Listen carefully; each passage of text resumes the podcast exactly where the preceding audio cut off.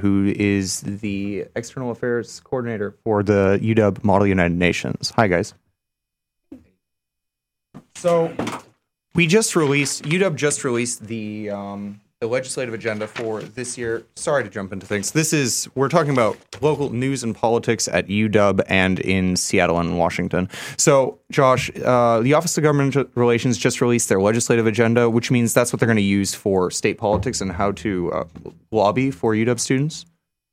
Yeah. So essentially, uh, what the legislative is is it's the um, sort of the all-encompassing document that Kate Graham, who's the director of OGR, uses as her tool for lobbying, um, and it essentially represents the undergraduate population. So, um, so this year we decided to sort of focus our legislative agenda more around the people of the sort of the quote unquote everyday average people of UW and being able to um, make them um, sort of provide them with the best quote unquote husky experience that they could um, envision for themselves. And so um, this year we sort of took a different turn with the legislative agenda. Previous years we just broken it up into paragraphs, and this year um, we broke it up into different sections, and then we also included what we call position statements, and we found that these were used um, pretty regularly back in the early 2000s and late 1990s as well in the legislative agendas. So these uh, position statements, you're uh, you're advocating for certain pol- policies specifically, or is it just? Um, so I can break it down a little bit. So, for example, one of our we have paragraphs that explain broadly what the ASUW supports, what the ASUW commends from previous uh, the the previous legislature. Um, so, for example, one of our categories is quality of education, and we have a paragraph about how the UW is a world class institution, and then we break down essentially what the ASUW supports regarding that, and then some of our policy statements, um, or not policy position statements regarding that include, um, for example, that the ASUW calls for maintaining the institutional excellence of the University of Washington by keeping its operating budget whole. So that's in reference to the 15% um, tuition reduction we've seen. So this is the same Office of Government Relations that last year managed to lower the tuition for this year and the following year. Austin Wright Pettibone was in charge last year. Mm-hmm. Yes. And are you, are you looking forward to decreasing the cost even more, or are we trying to keep a tuition freeze like had been going on for the last couple of years before that? So essentially, what we're trying to do, of course, we, I mean, idealistically, we would want tuition to be reduced even more. But um, this year isn't a budget year, so essentially, what we're doing is trying to secure funding. Um, while we did see an increase in funding that allowed us for this tuition reduction, we want to. Um, so I'll, I'll, sort of try and break down what um, I guess logistically we're looking for in the budget. So essentially, by what we say when we mean keeping keeping the operating budget whole, is that um,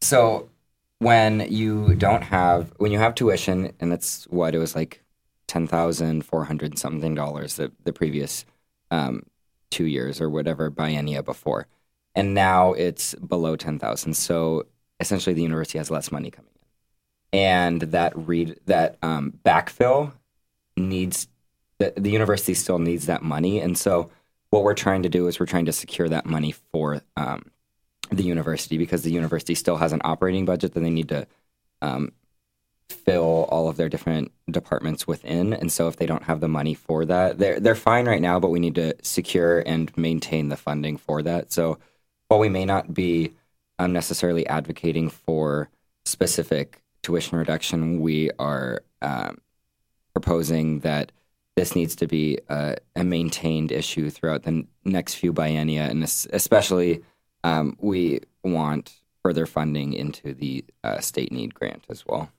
Um, so, so this operating budget it includes uh, construction projects as well. We know that the um, the biology and life sciences building has been trying to get on its feet for the last couple of years, and at one point they were trying to get student tuition dollars to go towards it.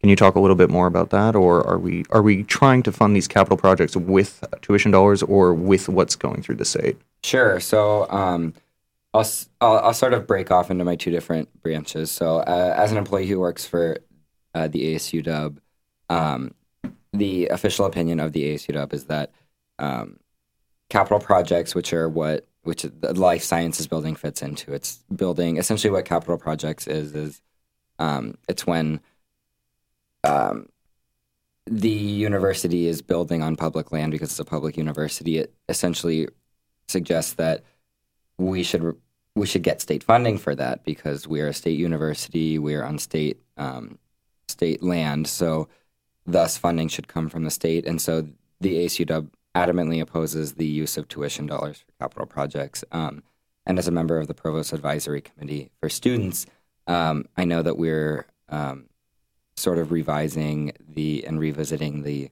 um, uh, uh, the I guess declaration that was put out last year by PAX, the previous PAX administration, that um, the uh, previous administration of PAC suggested that um, the first, or rather one of the strategies that um, the university should use is not um, using student tuition dollars for capital projects. Gotcha. And another thing prominently featured on your legislative agenda is um, things about like mental health and uh, sexual assault on, on this campus and, and like safety for our students in general. Uh, how do you how does uh, Kate uh, plan to lobby for that in in um, Olympia in winter quarter? Um, so specifically regarding our sexual assault and relationship violence category, um, we've sort of added on this year uh, the fact that um, we're sort of following in California's footsteps. California just passed a law um, that essentially defined affirmative consent as yes means yes. Um, and though we are sort of less sure because it was just passed beforehand, we're trying to catch up. And Kate will essentially be this is that that is actually one of our um, position statements is that we will call for policies defining affirmative affirmative consent as yes means yes. So that's one of the few um, parts of our legislative agenda that we felt very strongly enough that we would actually call out specifically what we're looking for. Um, and then uh, for more in the legislative agenda, you see that um, this year we really focused on uh, race, equity, and access, as well as um, well-being, health, and safety of students. Like I said earlier, we tried to focus our um, our efforts this year more on just what affects the everyday student, whether that be textbooks, whether that be um, not feeling safe when they're walking home during winter quarter, going from the library to their dorm room.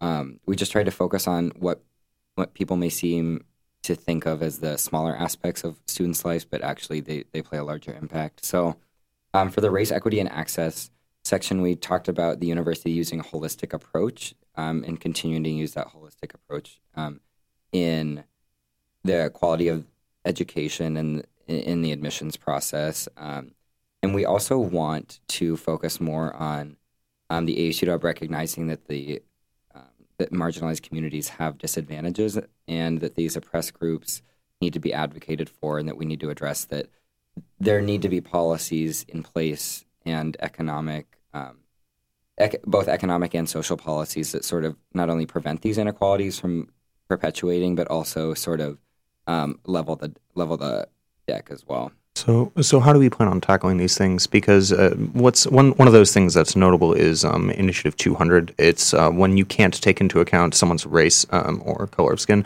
when hiring them for state positions, and it includes admissions and it includes professors and it includes similar things to that.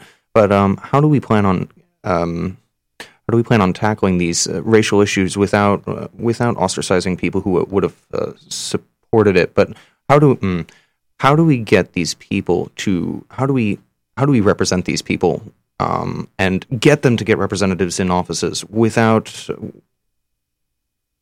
without a elected majority?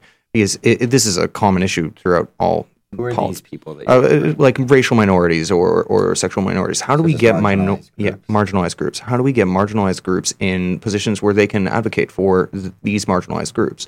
And and what's a fair way to uh, well, what's a fair way to reduce the amount of or to eliminate the unfairness they face? Uh, well, okay, so I'll, I'll say a few things regarding that. So, one, just like systemically within OGR this year, I know Kate and I have done um, and are planning to do a lot more outreach to the different diversity commissions and legacy groups on campus. And we not only would like to provide um, lobbying training so that um, if people in marginalized groups feel comfortable lobbying for themselves, then we want to provide them with that opportunity. However, some people aren't necessarily um, keen to getting up on um, uh, getting going into a place where they've been historically oppressed and necessarily they don't necessarily feel that they have enough power and so we want to be able to sort of channel anything we can and we want to sort of gauge the interest within these different communities and if we can um, we want to provide them whatever platform they they want to lobby on and then also i will say um,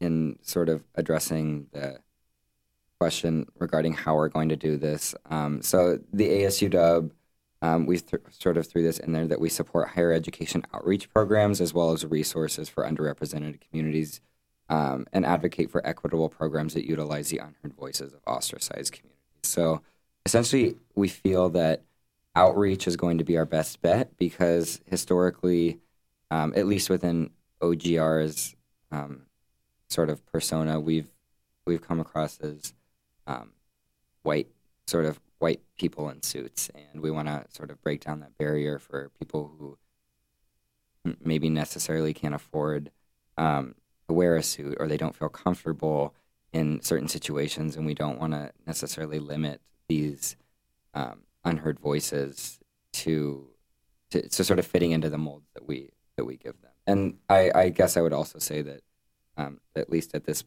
point in time, the ASUW probably would not like to comment on I-200. Okay.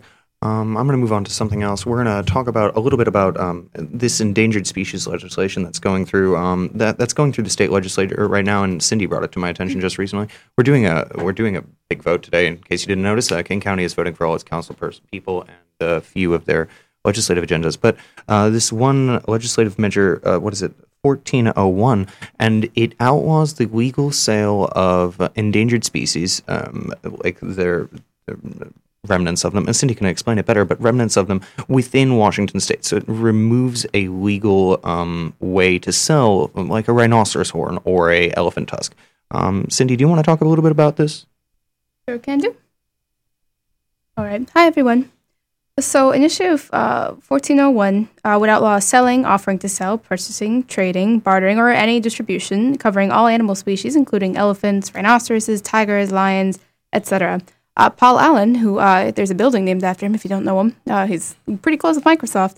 Uh, he has put in $3 million into getting this passed recently. Um, so, there's a lot of big supporters behind this. Um, so, so Cindy, explain to me. Obviously, none. We, we don't want um, in, in the killing of endangered species to happen anywhere in the world. Uh, it, we don't want people to go and poach rhinoceroses because, or that's the word I think. Um, to to poach rhinoceroses to um, to get their horns and then sell them to markets, which I've, I'm I'm led to believe are mostly in uh, richer populations. So, um, uh, why might this be a bad thing? Perhaps this legislation. Well, if you don't want me saying something, um, so one or two good things. I mean, as you pointed out, we don't want illegal animal trade um, because it's pushing a lot of animal species to extinction. Um, and then California recently passed a very similar law, and uh, Oregon is also going to be voting on this soon as well. It's actually based off of the one that's on today's ballot uh, that we have here today.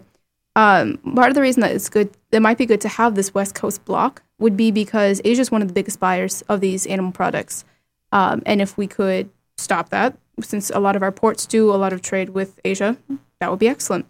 However, there is one downside. If you look at the economics of this, um, removing the legal marketplaces would make it more make these products more lucrative on the black market.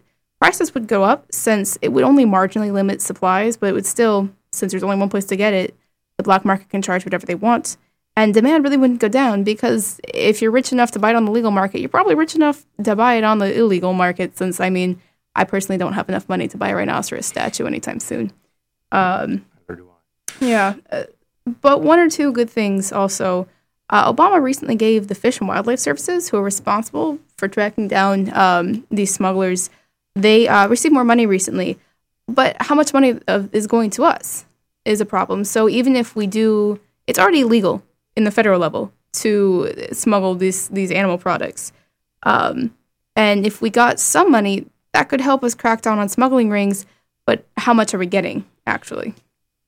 It, it might be a better idea, perhaps, to um, consider expanding. I know, I know, you mentioned earlier that this is there's this lab in Oregon which tests um, these animal remnants and tries to find these smugglers that um, so that they can uh, they can track down who is poaching these animals. But why is there only one lab on the West Coast? There's only this one lab and it employs a very small amount of people. So, um, what they do, it's an animal forensics lab. So they can test the kind of animal, how they were killed, and so that helps them kind of track down where the animals are being smuggled from. You can sometimes you can even get it down to like the region, which could really help uh, know where to increase security and the like. However, this one lab is in Ashland, Oregon, not a very big town, and it only has 15 people employed, which is actually increased recently due to funding. So 15 is an increase from the six that they had previously. Um, and it's actually the only animal forensics lab in the country. In fact, not just the West Coast, but the country, which is great. Um, it costs money to run it, and apparently people aren't very interested in running it. Maybe if Paul Allen had spent that $3 million going towards a new lab, that might make a difference. Uh, Josh, do you have something to say about it? Uh, I was just going over it. Um, first of all, Paul Allen hasn't contributed. Josh. He's contributed less than $2 million. Um, but I guess, I guess I sort of see where you're coming from, but I guess the way that I think about policy just personally is that maybe layer by layer. I, I guess personally for me, layer by layer is is the way to do it. If you can't force, um, if you can't make large um, change at once, and I feel like this is a, a, a great opportunity to sort of add another layer to um, sort of protecting animals from extinction and protecting these endangered species. Um, so I guess I, I just sort of have um, the question of if you sort of oppose this, then what do you propose as sort of, sort of an alternate solution? I guess saying I oppose this is a little strong. I just think there are some flaws with this particular piece. I feel like it's a little too broad. It's because this is already illegal on a federal level, it's just making it extra illegal in Washington state. Um, I do agree that we do need to take these steps towards this cracking down on smuggling rings and illegal animal trade. That's just, I mean, I, I like rhinoceroses. I don't want them to go extinct. Um, but I guess if increasing funding to the wildlife fund was a good step by the Obama administration, and more things like that to help crack down on this illegal smuggling, that would be a good step in the right direction. My problem is this piece, this initiative does not have funding attached with it. It just says this is more legal, and if they catch you, they get some extra.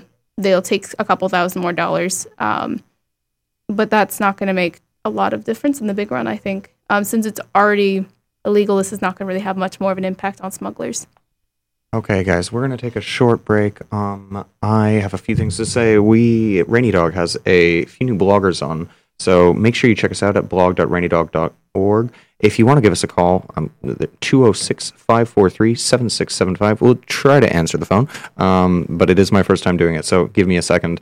Um, that's it. Give us a few minutes. We'll be right back, okay?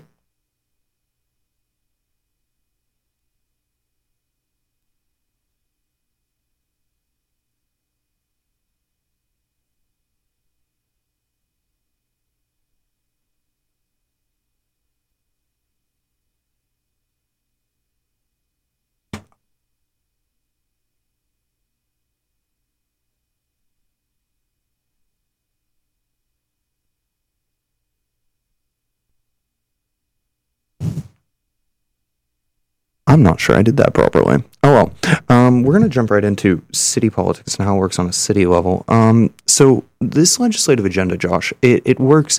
It's it's a um, it's a forced document on it, it, it. sort of controls how Kate Graham is allowed to um, function in front of uh, Washington state legislator. Correct?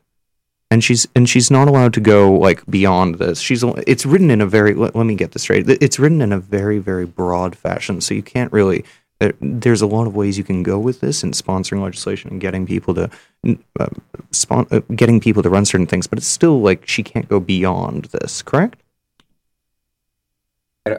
I'm sort of confused at what you mean by beyond. Oh, well, let me rephrase. Um, this is this is a document that Kate is required to have to be able to be a lobbyist in Washington State Legislature. Correct? To represent the ASU. To represent the ASU dub. undergraduate voice, sure. Gotcha. Um, so we don't have a similar document like this on the city level, but um, Catherine Sims, who you'll be hearing from later, is is uh, Kate's Kate's assistant director of Office of Government Relations, and she'll be advocating on the city level um, here in Seattle. So there's a few issues here in Seattle um, that the legislative agenda doesn't cover. But granted, um, Catherine doesn't really need a legislative agenda. I'll, I'll sort of jump in a little bit. So, so this is the ASU Dub's legislative agenda for.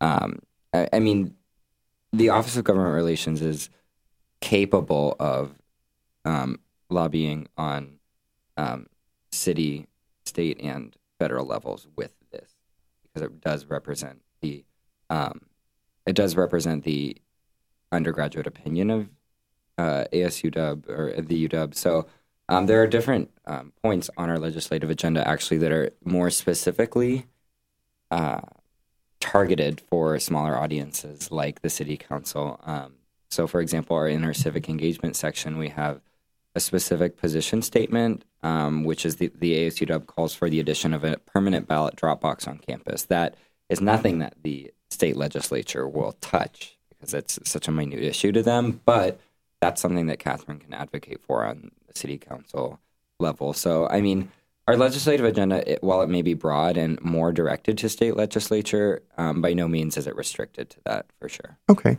Um, let's talk a few issues on the state level. For example, I'm going to talk about an issue that I'm extremely passionate about. It's um, public transport and how how um, Sound Transit and how public transport can expand for Seattle. Now, theoretically, um, Seattle can hold geographically around 8 million people, which is around the size of New York City. That is a huge and completely far into the future number, and we're all going to be scared when Seattle has 8 million people because, God, that sounds terrifying.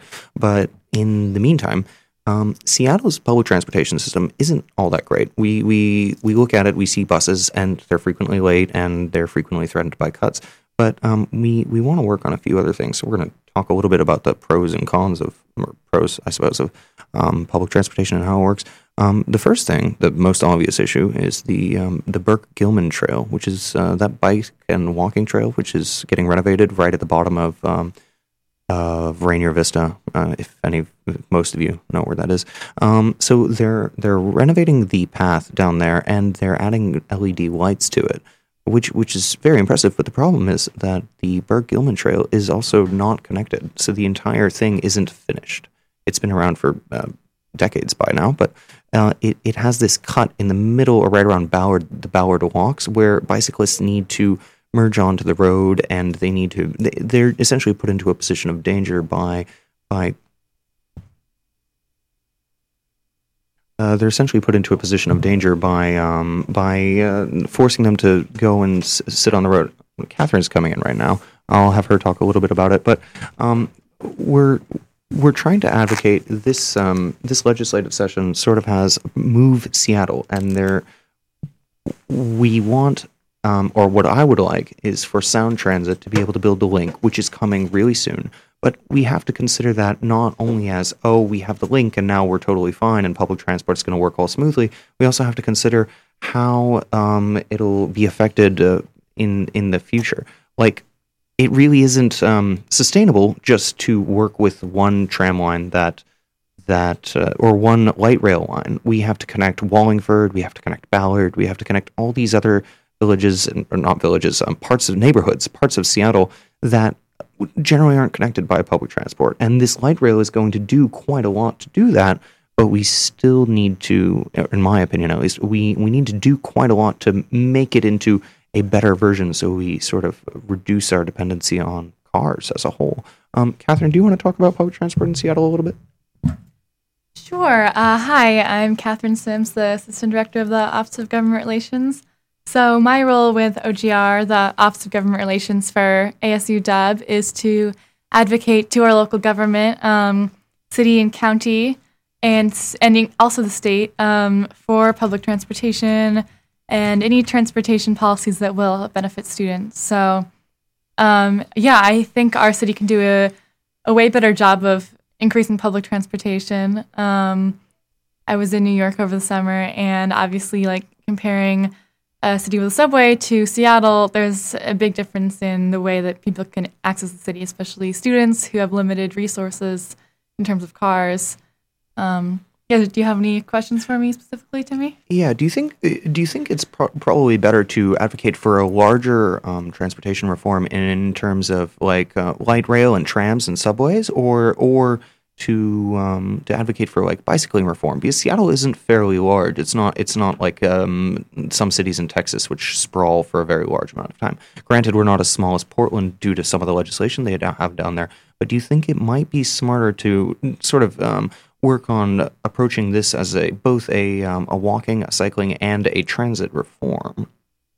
Yeah, I agree. I think we need to have choices in our city. Uh, Seattle's kind of a mid-sized city in that we are a lot more dense than yes, some city, some sprawling cities like LA or Dallas or something, but we are a lot less dense than New York, and we have we have real neighborhoods that are pretty spread out, and neighborhoods have their own intimate community. So we need to balance with um, our huge traffic problem that Seattle has right now, and but also um, helping bicyclists, helping people who are going to ride public transit, um, people who are going to ride light rail.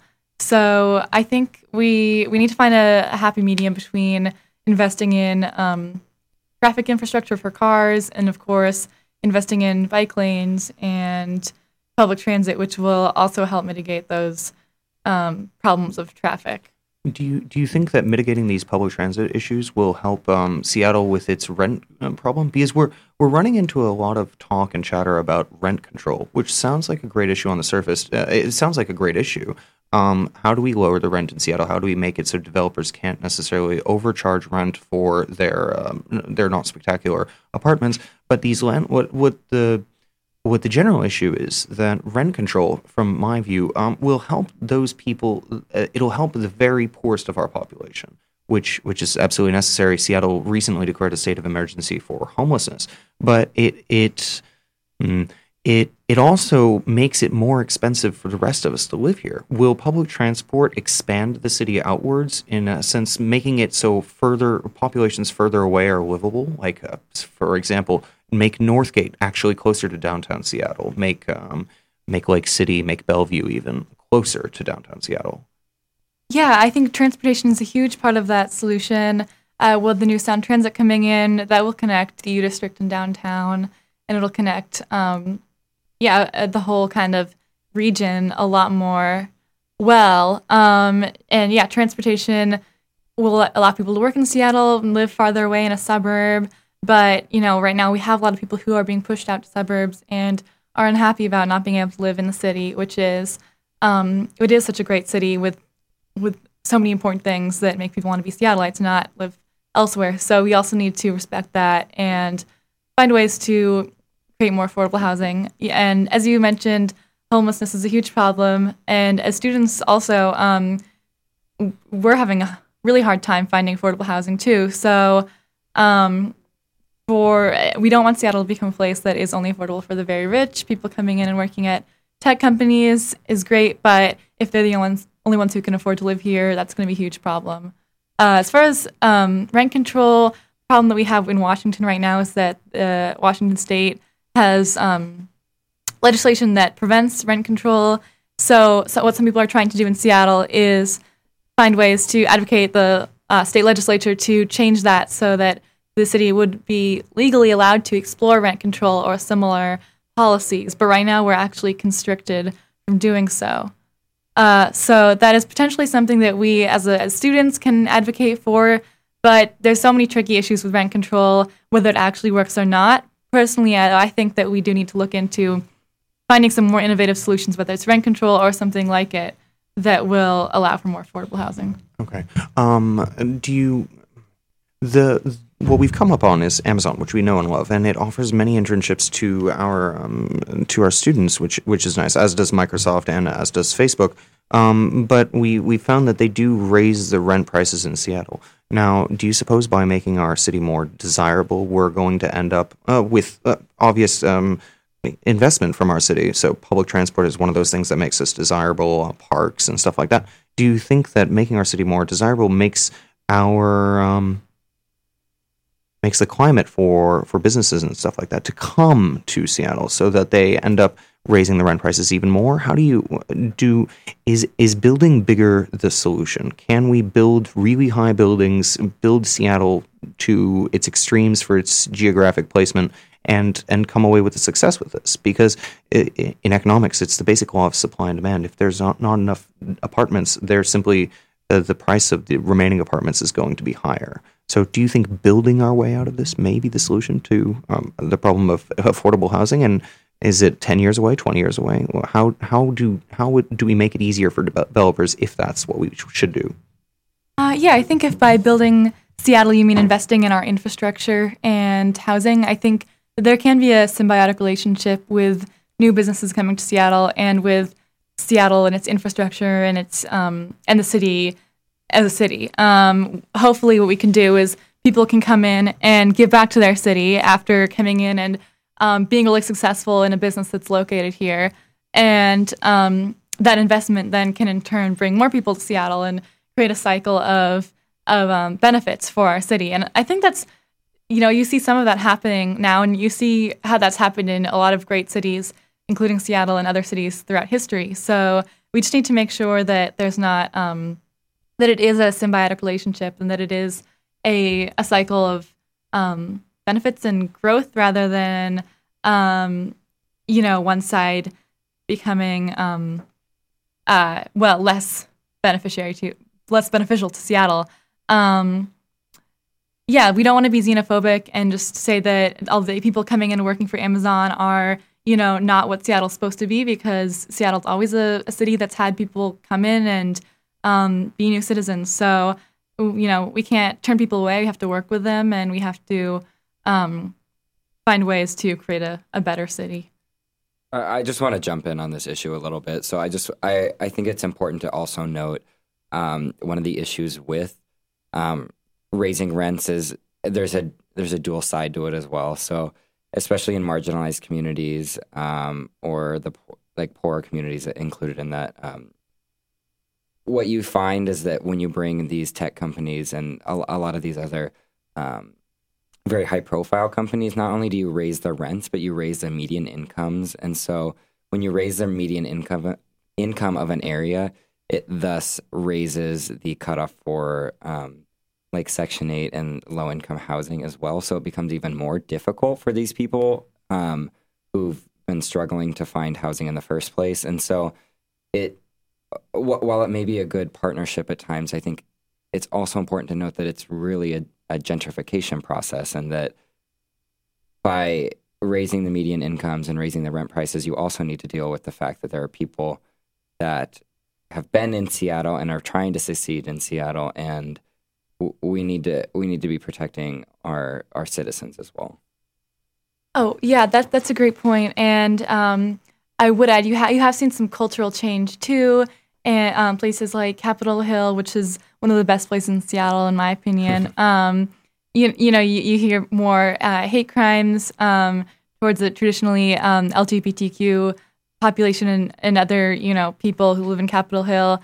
Um, of course, you can't uh, blame label that on just like the new tech industry people, but a lot of people, um, whether I always agree or not, are kind of crying out against this new influx of people and changing the traditional Seattle culture of kind of acceptance and um, diversity, uh, especially because it is such a generally wealthy population coming in, uh, and also uh, overwhelmingly um, male working at these tech industries too. So um, that does create an interesting dynamic.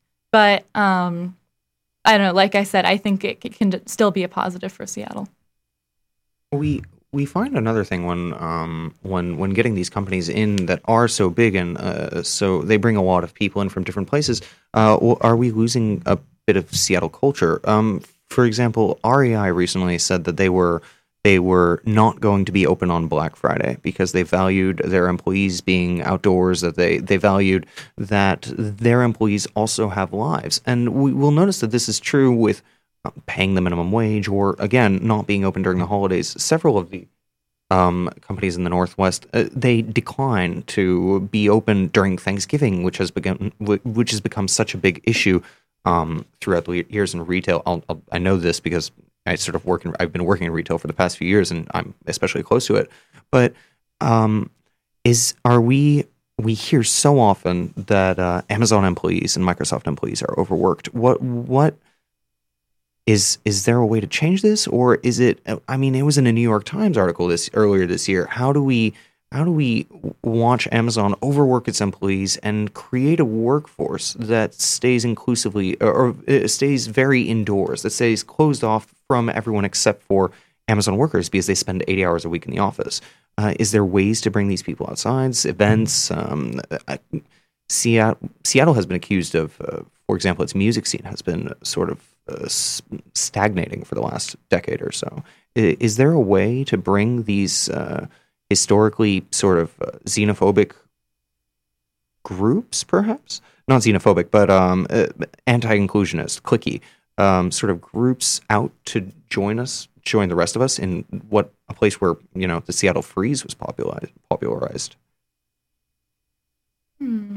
Uh, I'm not really sure about that. I, I know that um, one Seattle tradition is bumbershoot, and it's uh, as I heard, its costs increased a lot this year, um, which is kind of a sad example of of uh, an event that's really popular and brings Seattle together, being a little bit less inclusionary. Uh, I'm not sure what the reasons for that were entirely. Um, and there's, there's, so many other great events, and a Shoot is still an amazing event. Um, but yeah, I mean, I guess investment in our um, public goods like art and um, festivals is super important. I think Seattle does do a pretty great job of that uh, because we have such a fairly mild climate. You know, you can always get outdoors and uh, do things, but I'm not really sure what the solution is to creating a more of a community atmosphere.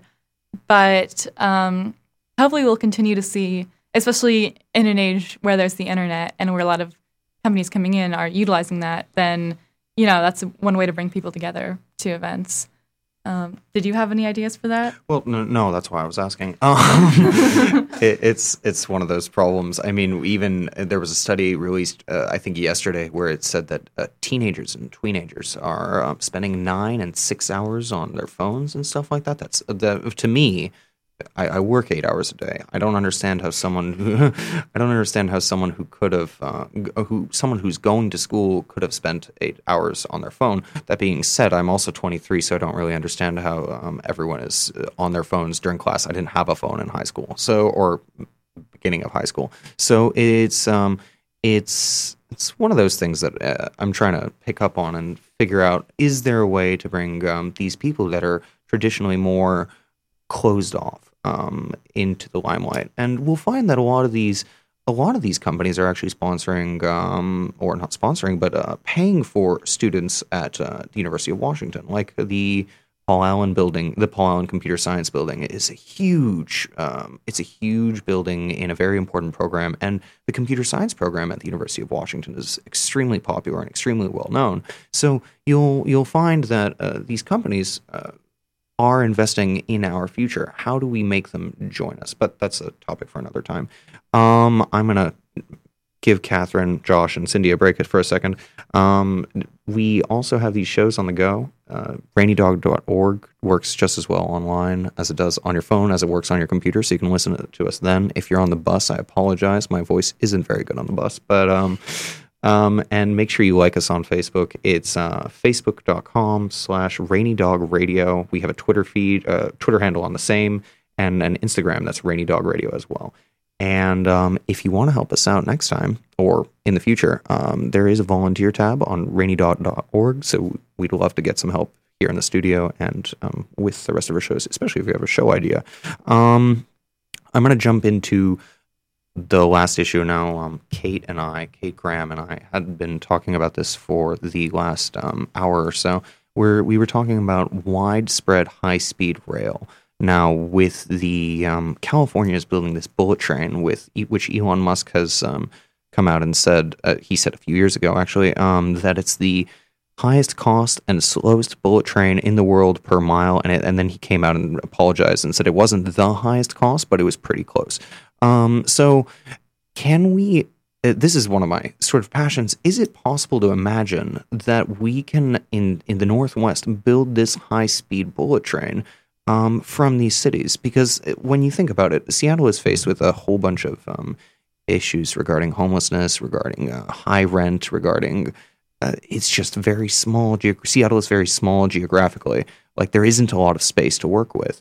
So, uh, is it possible that we use some of the money that we get from these companies to build a, a, a grand, a massive, and extraordinary public project that builds rail from Vancouver in BC to Vancouver down in Washington and to Portland, and then you build it east to uh, Spokane and connect these cities. Um, with the new tests of the Tokyo bullet train, we're we're seeing their clocking speeds up to 375 miles an hour, which would connect Olympia by 15 minutes, or it would connect Olympia, which has 50,000 people, of course, but would grow given a giant rail station. Um, it would connect Portland by 40 minutes. You could literally get to Eugene um, to attend the Ducks football game and have lunch here earlier and tailgate down in Oregon. So um, is there value in pursuing such a high cost project? The cost for Australia's similar project was $100 billion over a few years. So, is, is there value in pursuing such a project? Um, well, as you explained, there's certainly value. I mean, um, we could create a, a, far more interconnected region um, with less density and emulate um, both Japan and Europe, as well as the Northeast to a certain degree, with their um, extensive Amtrak system and um, spread out um, map of suburbs that all kind of connect to like New York, Boston, DC. Um, so it would be great.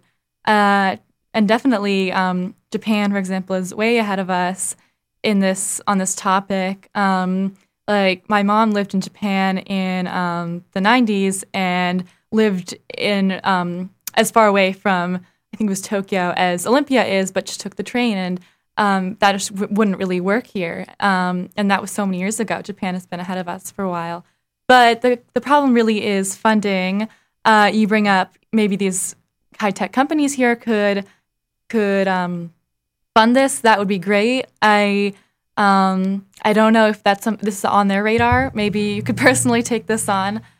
Um, the problem that we face as students advocating to the legislature is often is funding for all these great ideas that we have. So um, I don't know if a high speed bullet train system is on the radar of the legislature, but um, it is just really hard, you know, sometimes to get these great ideas through um, with such divided government and um, even for just funding for you know our, our, current public transportation system, it's often hard to get anything by. That I don't know um, how optimistic I feel about it, but I think if there's enough people championing it, then who knows, anything can happen. We're gonna have Cindy jump in for a second. Sorry, smaller studio, not many space around the mic. Hi, so I have something to say really quick as well. Um, so one thing also kind of bouncing off funding and technology. Um, we have a lot of tech companies here, and do I think they also they often have shuttles that go back and forth. You can catch one from here to Amazon uh, here at UW. But would they fund this? Is a lot. This would cost a lot more than a couple shuttles running around town. Um, also, uh, one other thing is um, take New York. They have large subway system. It's pretty old, but it they're still they still work on it. We can barely get a link running. Um, so I'm wondering, like, if we if there's the incentive to get it going. Um, well, the argument here is that you're going to be spending this money transporting a million people from point A to point B. Is it's going to happen whether you build another highway or a another god God knows how much uh, money to expand the highway uh, down in Tacoma, or or even just transportation from here to to Tacoma to Olympia to Portland and up to BC. Um, so the argument is that over the next several years, you're going to spend this money anyway.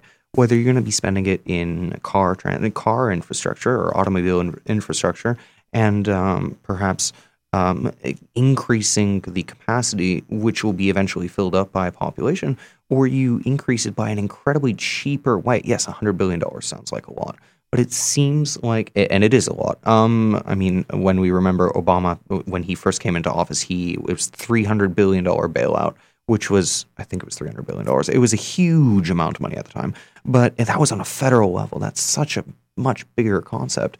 Hundred billion dollars for Washington on its own is enormous. But the argument is that you are fixing a problem that's always going to be there by by doing it now. And the longer we wait, the the longer we're going to sort of fall behind in infrastructure spending. And it, it sounds great. That's because eh, in the meantime, it's it's difficult because we have a divided government, and we'll always have a divided government. But the other thing that you have to consider is that um, this this works for both sides of the aisle down in Olympia you you have Republicans who they're championing building infrastructure, or you should be investing in infrastructure, and you have Democrats who this is um, this is a fair play at equality at at um, helping the lowest or helping the middle class and the lower class into uh, give them bigger opportunities to move further away from Seattle and, and still be connected. So, I I'm going to say three things. One, I would love to see this happen. I'm, I'm completely on board. My mom teaches here at UW, uh, and she commutes from Tacoma, and she was once in a bus for 10 hours when it snowed and everything got stuck. So that was exciting. I would love to see a high speed rail. Also, this could be more environmentally friendly than thousands of cars on our freeway.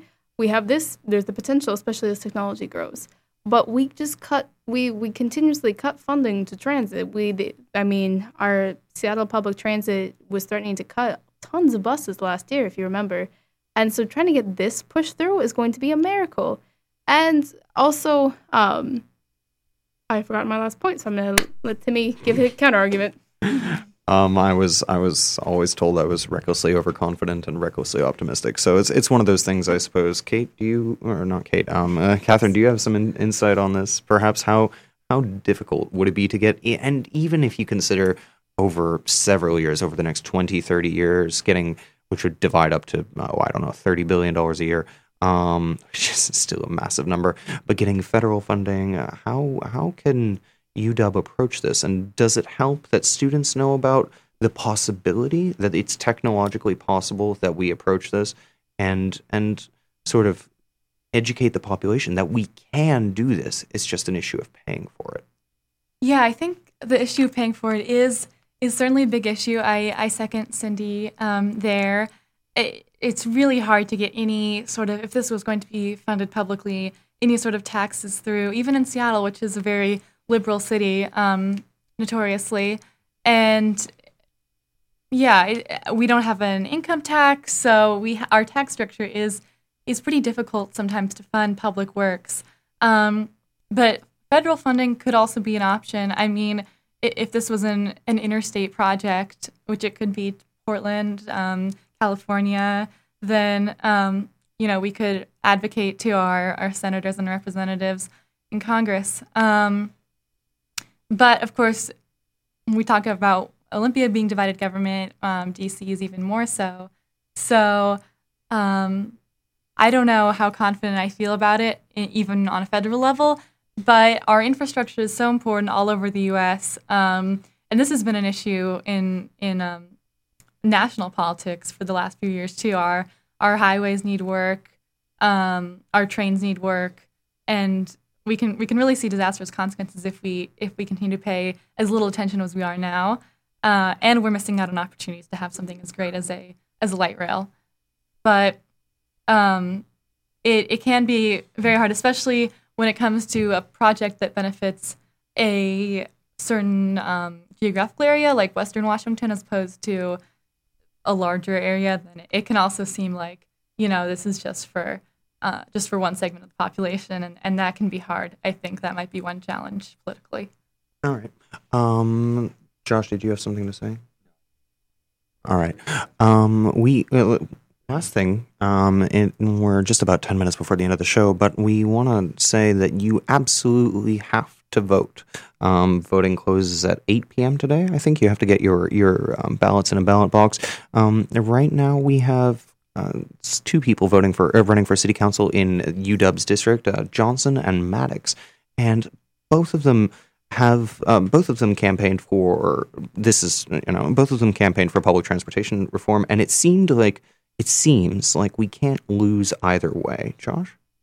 Uh, yeah. So actually, we talk about this in the office a lot of the time. So Um, for the first time ever, actually, the ASUW Office of Government Relations um, held our first ever city council candidate forum uh, with the District 4 candidates, uh, Michael Maddux and Rob Johnson. And um, we found it very difficult uh, to sort of segment their campaigns and their policy ideas. And um, I think that's a that's a common theme that people, not only in District 4, but um, I was talking to someone at the Washington bus the other day, and they had a forum with them as well, and it was very difficult for them to um, them to discern the differences between the two campaigns. So I guess I would just any advice to people interested and still haven't voted yet. Um, you can go down to Red Square. There'll be a, a temporary ballot drop box there, or um, if you still have a little bit of time to get it postmarked. Um, but uh, I guess I would just suggest looking at um, not only their policy platforms, but um, look at their experience as well, because I think at the end of the day, at, at the end of the day, that's what's going to sort of set them apart from each other.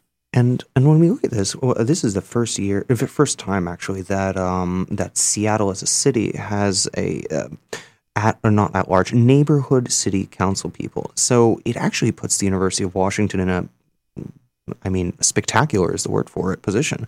We have a population of 40,000 undergraduates, in which a large, I mean, most of them are going to live within, or some of them are going to live within this area. So our Office of Government Relations, of whom we have two people here, um, have quite a bit of, you know, clout for once. This is impressive.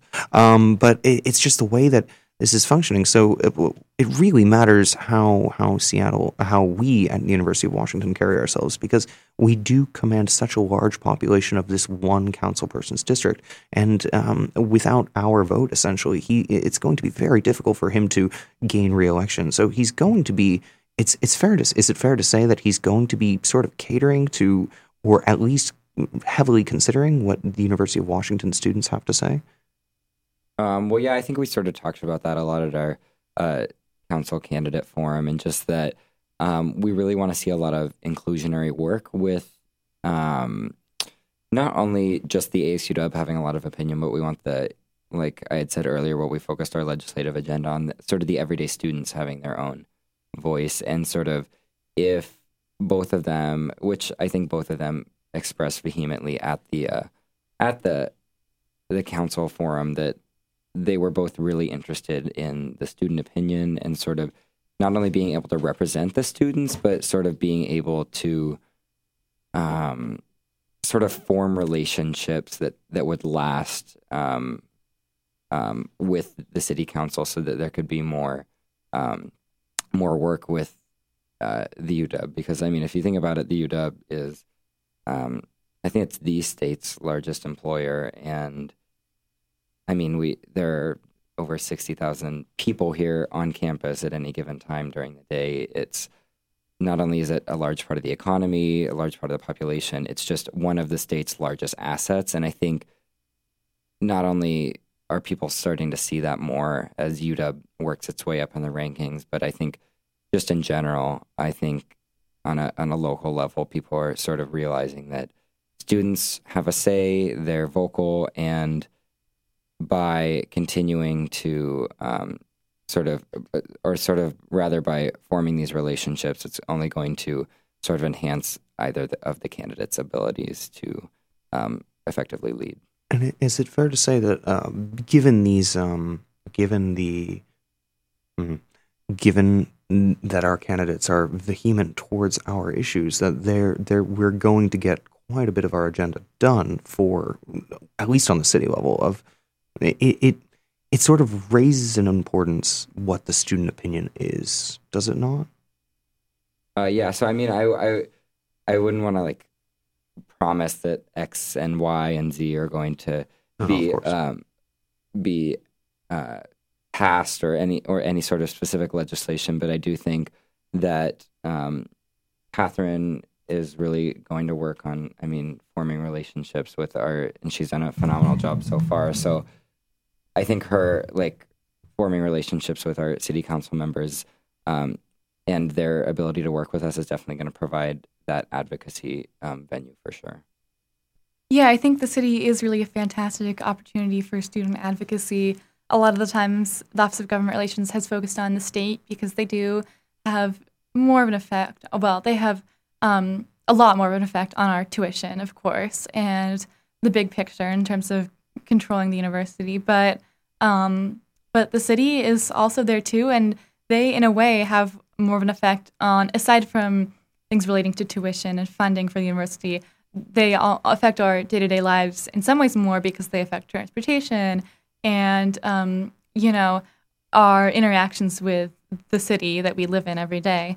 So I think this will be a great opportunity. One note I have on you know how big an effect students will have on, a, on getting our agenda passed through city government is that we do need to vote and we need to take advantage of having this um, this new district and these new candidates who are representing or these new council members who are representing us uh, because yeah traditionally youth turnout has been pretty low and there's a stereotype that college students don't care. We need to really combat that and um, make sure that we're keeping an eye on our on our council members. And um, personally, I have faith in both of the candidates running, and um, we'll find out soon who it is. But um, you know, in the future, going forth with the system, we we need to make sure we're taking advantage of it and getting out the vote. Um, so go vote.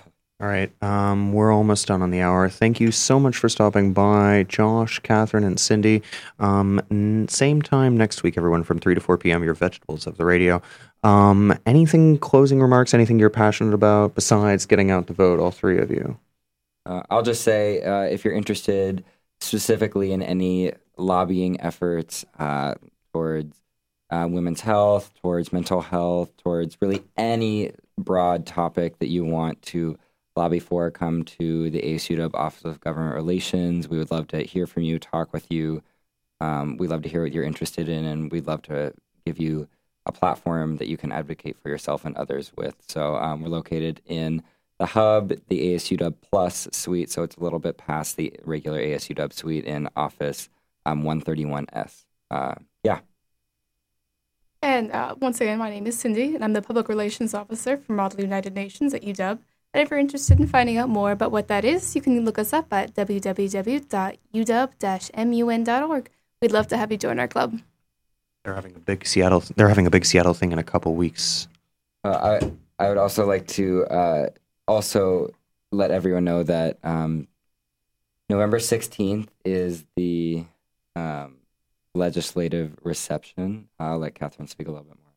Yeah. So if you are interested in talking with state legislators. Um, speaking of representing the U District, we also basically um, are encompass an entire legislative district. So you can come meet the senators and representatives who represent us in Olympia, have dinner with them, and um, hear from some great speakers who will talk about how this tuition reduction that we're all experiencing came about. And uh, yeah, so Facebook event should be coming out soon.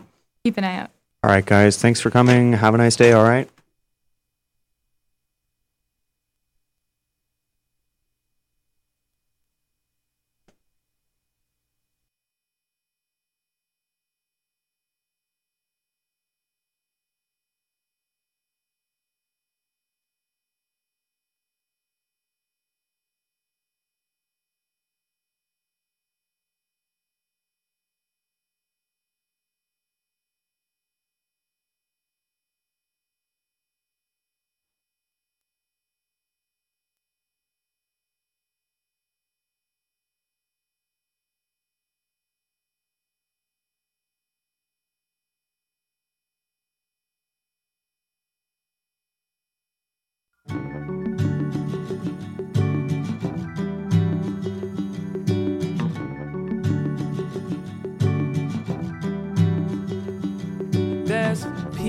Lying, children crying, wonder why this earth is dying. Yeah, she's dying, yeah. Oh, yeah. There's preachers sinning, evil winning. Times I fear this world is ending, world is ending, yeah. Oh, oh yeah. The kings descending, breezes winding, clouds now raining, thunderstorming, Armageddon, yeah. Oh, oh, yeah. Don't be surprised, but be aware of how you lived and who you are, and most of all, where. Oh, where.